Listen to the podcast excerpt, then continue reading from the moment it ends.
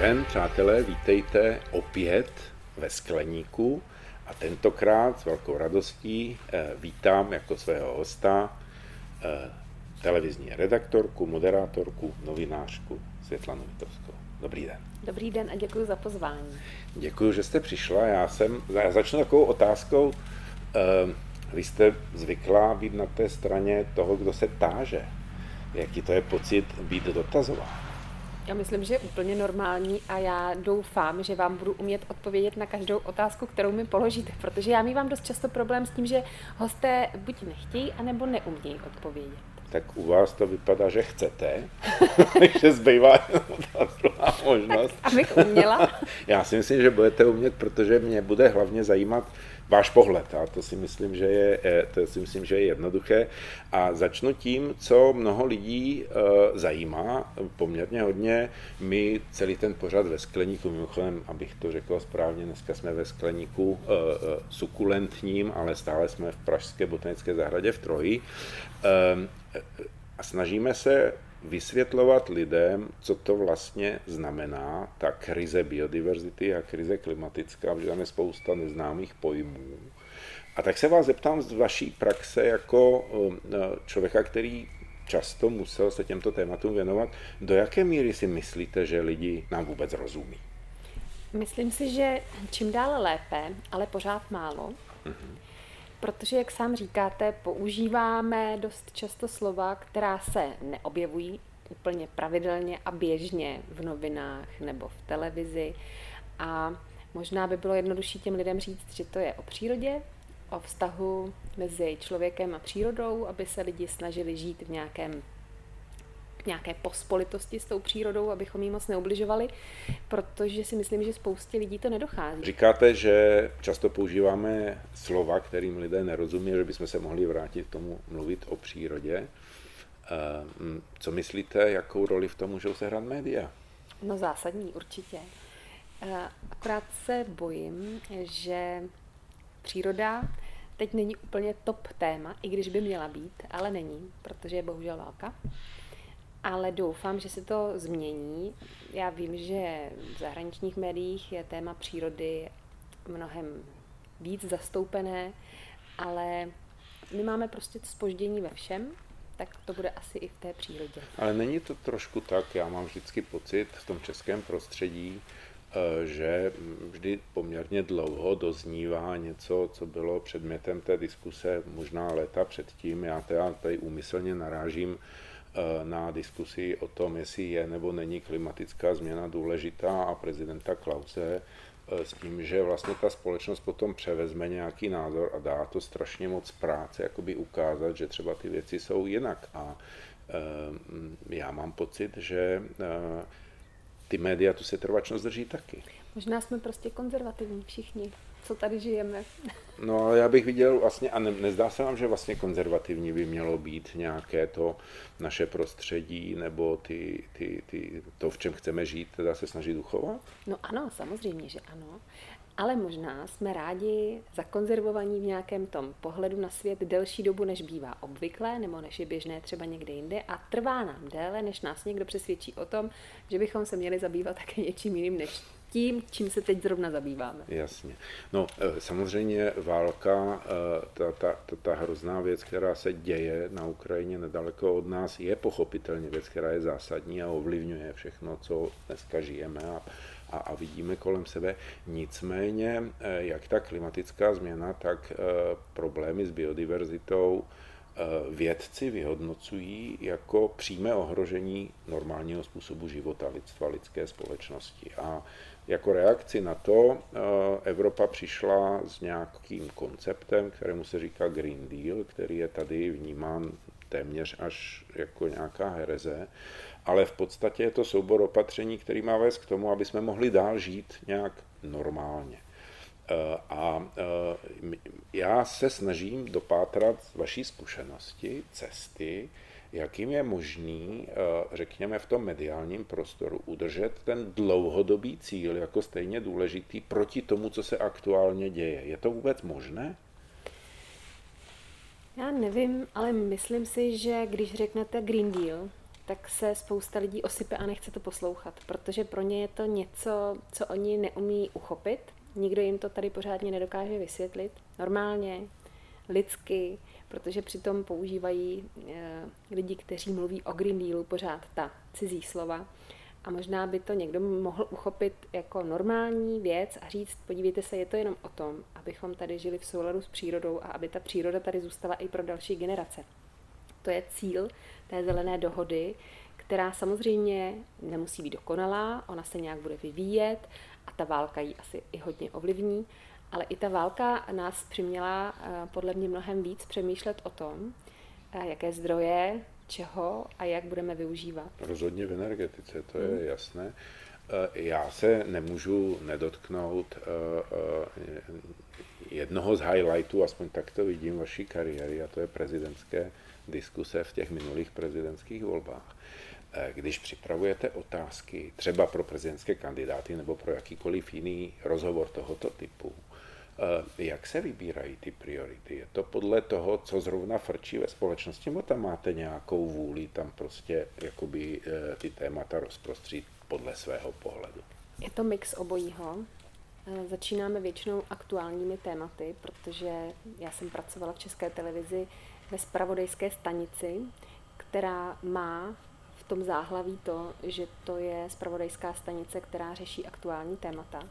Takže při těch rozhovorech jsme se snažili vždycky mít takzvaného aktéra dne a když to byla třeba prezidentská debata, tak jsme se snažili otázky stavět tak, abychom ukázali a představili kandidáty v co nejširším úhlu pohledu a s ohledem na věci, které podle našeho názoru zajímají veřejnost ve vztahu k prezidentovi. Bylo to před pěti lety, myslím si, že otázka na uh, přírodu tam nebyla žádná. Mm-hmm. Já myslím taky, že ne. Ale zeptám se, kdo teda z pohledu, řekněme, rozumím tomu, že média, a zvláště veřejnoprávná média, mají nějakým způsobem informovat o tom, co se aktuálně děje, na co, to, jednak co se odehrálo, jednak co si o tom teda momentálně ta společnost myslí nebo co řeší.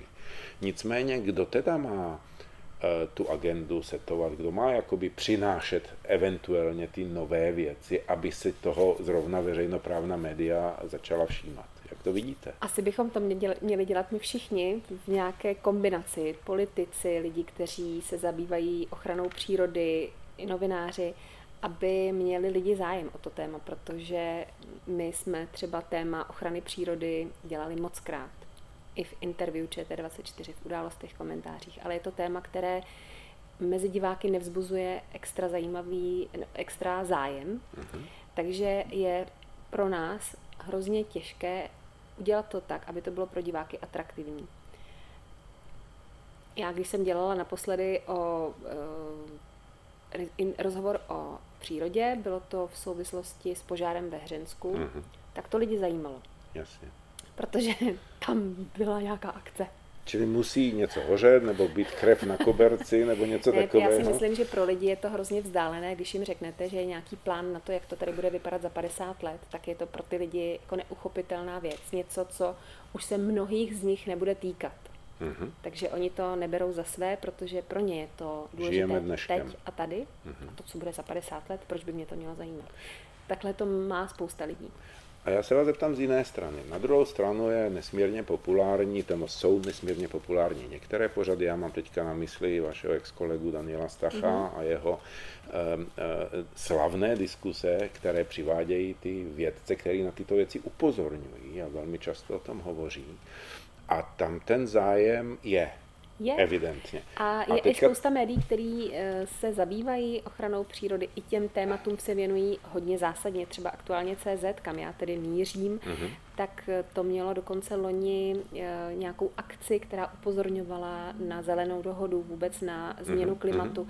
Takže jsou tu média, která se těm tématům věnují víc než ostatní, ale pro lidi, pro většinového diváka, pro většinového čtenáře, to prostě není zajímavé. A i ten Dan Stach, který to dělá báječně, tak má prostě nějakou skupinu lidí, kterou to zajímá. Ale není to většinové téma. Přesně na to se chci zeptat, protože to je zajímavé, že vlastně jako kdyby eh, ta stejná televize v těch různých pořadech má úplně jinou klientelu. Tady je nějakých, já nevím, 15-20% populace. A tak to je účel veřejnoprávní televize, že má vysílat pro všechny. To, je, no to já tomu rozumím, ale já se snažím dopátrat toho, co se dá teda udělat pro to, aby jsme na jedné straně nepřesvědčovali přesvědčené a na druhé straně dostali do té diskuse ty lidi, kteří mají pocit, že se jich to netýká, protože uh, snad se mnou budete souhlasit, pakliže se má něco politicky pohnout správným směrem třeba v ochraně klimatu anebo v ochraně přírody, tak to nemůže být vnuceno, ale musí to být společenská objednávka. Čili potřebujeme většinu lidí, kteří to při nejmenším chtějí anebo aspoň tolerují. Vy jste sám říkal, že mladá generace už se k tomu staví úplně jinak a možná je dobré začít tam, aby ta mladá generace přesvědčovala své rodiče, svoje prarodiče, aby se o to zajímali a třeba vtáhnout toho, co nejvíc mladých lidí pro mě znamená eh, přinášet jim něco zajímavého formou nějakých uh, youtuberů. Mhm, Využít lidi, mhm, kteří mhm. jsou mezi mladými, oblíbení, kteří to umí, když vezmete třeba Karla Kováře alias Kovyho, tak toho poslouchá můj 12-letý syn a poslouchá věci, u kterých já bych ho asi nedokázala udržet, ale on to dokáže. Mm-hmm. Takže podle mě vzít, zapojit do toho víc lidí, kteří mají vliv, kteří umí s těmi informacemi pracovat a e, říct těm mladým lidem, tak se o tom pobavte s rodiči někdy třeba. Řekněte jim, proč nedělají to a to a vědí oni, že když se budou chovat takhle, takže my už tady nebudeme mít co dýchat, co jíst, co pít. A uh, teď se zeptám možná trošku záludně, ale um,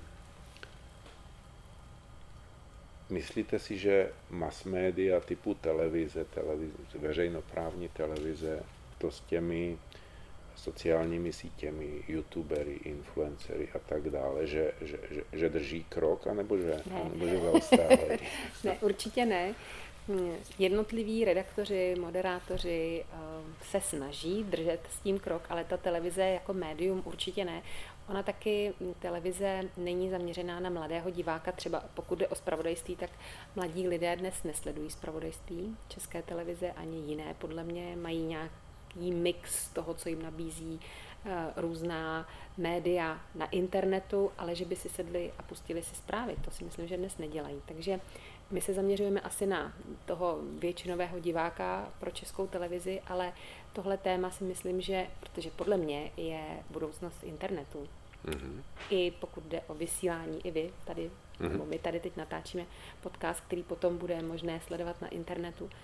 Takže tyhle cesty jsou podle mě mnohem jednodušší, jsou možná i levnější než ta televize, jenom asi jde o to správně to uchopit. No dobře, ale tak jako kdy se Ale stane... já nejsem odborník na to. Já vím, já se vás na váš názor samozřejmě, spíš mě, spíš mě zajímá, kdy se teda stane tohleto, tím většinovým divákem, takže ta televize potom možná klikne až, a začne to dělat. Eh, já nevím, jestli se to někdy stane televizi, ale až možná ti mladí lidé, kteří dnes jsou ještě mladí a třeba studují, tak až se dostanou do těch pozic, ve kterých budou moct rozhodovat a kde budou moct něco ovlivnit, tak se to asi pohne. Mm-hmm. Protože nejsem přesvědčená o tom, že dokážeme ještě do toho zapojit tu moji generaci nebo tu generaci starší, aby to vzali za své, ale ti mladí, kteří budou třeba za pět, deset let už rozhodovat, uh-huh. to možná za své vezmou, nebo už to za své mají, yeah. ale ještě nemají možnost to nějak ovlivnit úplně konkrétně. Pokud jim v tom nebudeme my starší bránit. No doufám, že nebudeme. Já doufám, že ne. Já mám kolem sebe spoustu lidí, kteří to cítí podobně, že je potřeba něco dělat, nespochybňují to, že tady je klimatická změna, že se budeme muset naučit žít v souladu s přírodou mnohem víc, než jsme to dělali doteď ale možná si s tím úplně nevíme rady, jak na to.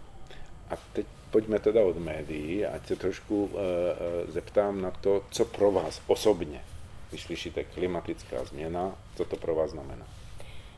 No, já mám eh, opravdu obavy o to, aby moje děti a moje pravnoučata měli třeba kam vyjet na výlet do lesa, aby se měli kde koupat, aby poznali um, zvířata, která my známe z lesa, aby oni ještě měli možnost je poznat, potkat v lese, aby uh, jsme, já když se dívám na některé katastrofické filmy nebo seriály, tak mě děsí, že to vlastně je vize budoucnosti a možná se to může stát, že nakonec lidi buď úplně umrznou, protože bude tady velká zima, nebo tady bude velké teplo, takže všichni budou mrtví, protože nebudou mít co, co pít.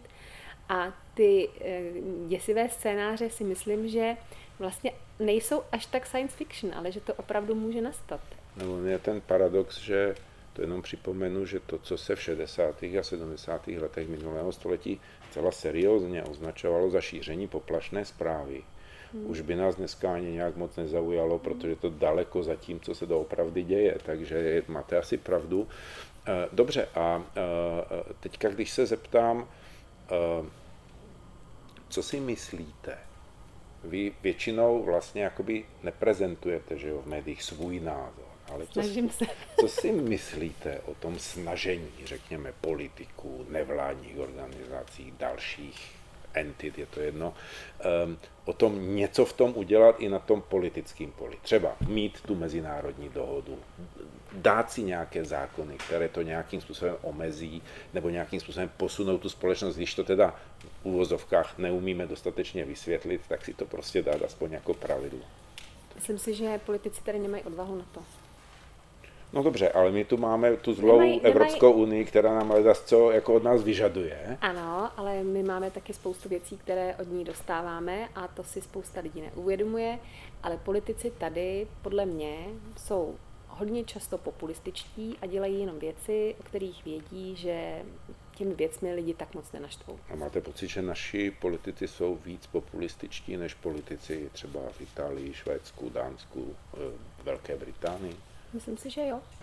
Jo, takže, hmm. takže myslíte, že, že, že... Myslím si, že jo, a že nejsou dostatečně vyspělí ještě v tomhle ohledu, že třeba když teď momentálně vládne nějaká vláda, tak možná tuší, že to je jediné volební období, které bude vládnout a pro ní to není téma, protože to je někdy v budoucnu. Mm-hmm. Něco da- Má, mám pocit, že žádná vláda nehledí dále než za svoje volební období, že na mě to tak působí, že všechny ty vlády vládnou teď a tady to, co bude za 50 let, proč by se tím měli zabývat? Jo. Tak já dospěju k poslední otázce. Mě by zajímala taková vaše osobní třeba představa nebo vize uh, za 10-15 let. Jak by to mělo být, aby to bylo dobře? No. Z hlediska, myslím, životního prostředí a našeho pohledu k tomu. Aby to bylo dobře, no abychom si my všichni opravdu jednoznačně uvědomili, že něco zásadního budeme muset všichni ve svých životech změnit, abychom tady mohli tuhle zemi uchovat pro budoucí generace. Ale podle mě to je uvědomění se u každého jednotlivce a možná eh, přála bych mnohem víc odvahy politikům, aby dokázali lidem říkat i nepříjemné věci. A věříte, že někdy se budou voliči rozhodovat ve volbách podle toho, jaké mají politici názor na životní prostředí? Doufám, že ano, ale řekla bych, že to bude trvat tak ještě generaci. Mhm. Děkuji moc krát. To byla Světlana Vitovská u nás ve Skleníku a já vám děkuji, že jste přišla. Já taky děkuji. Nashledanou. Nashledanou.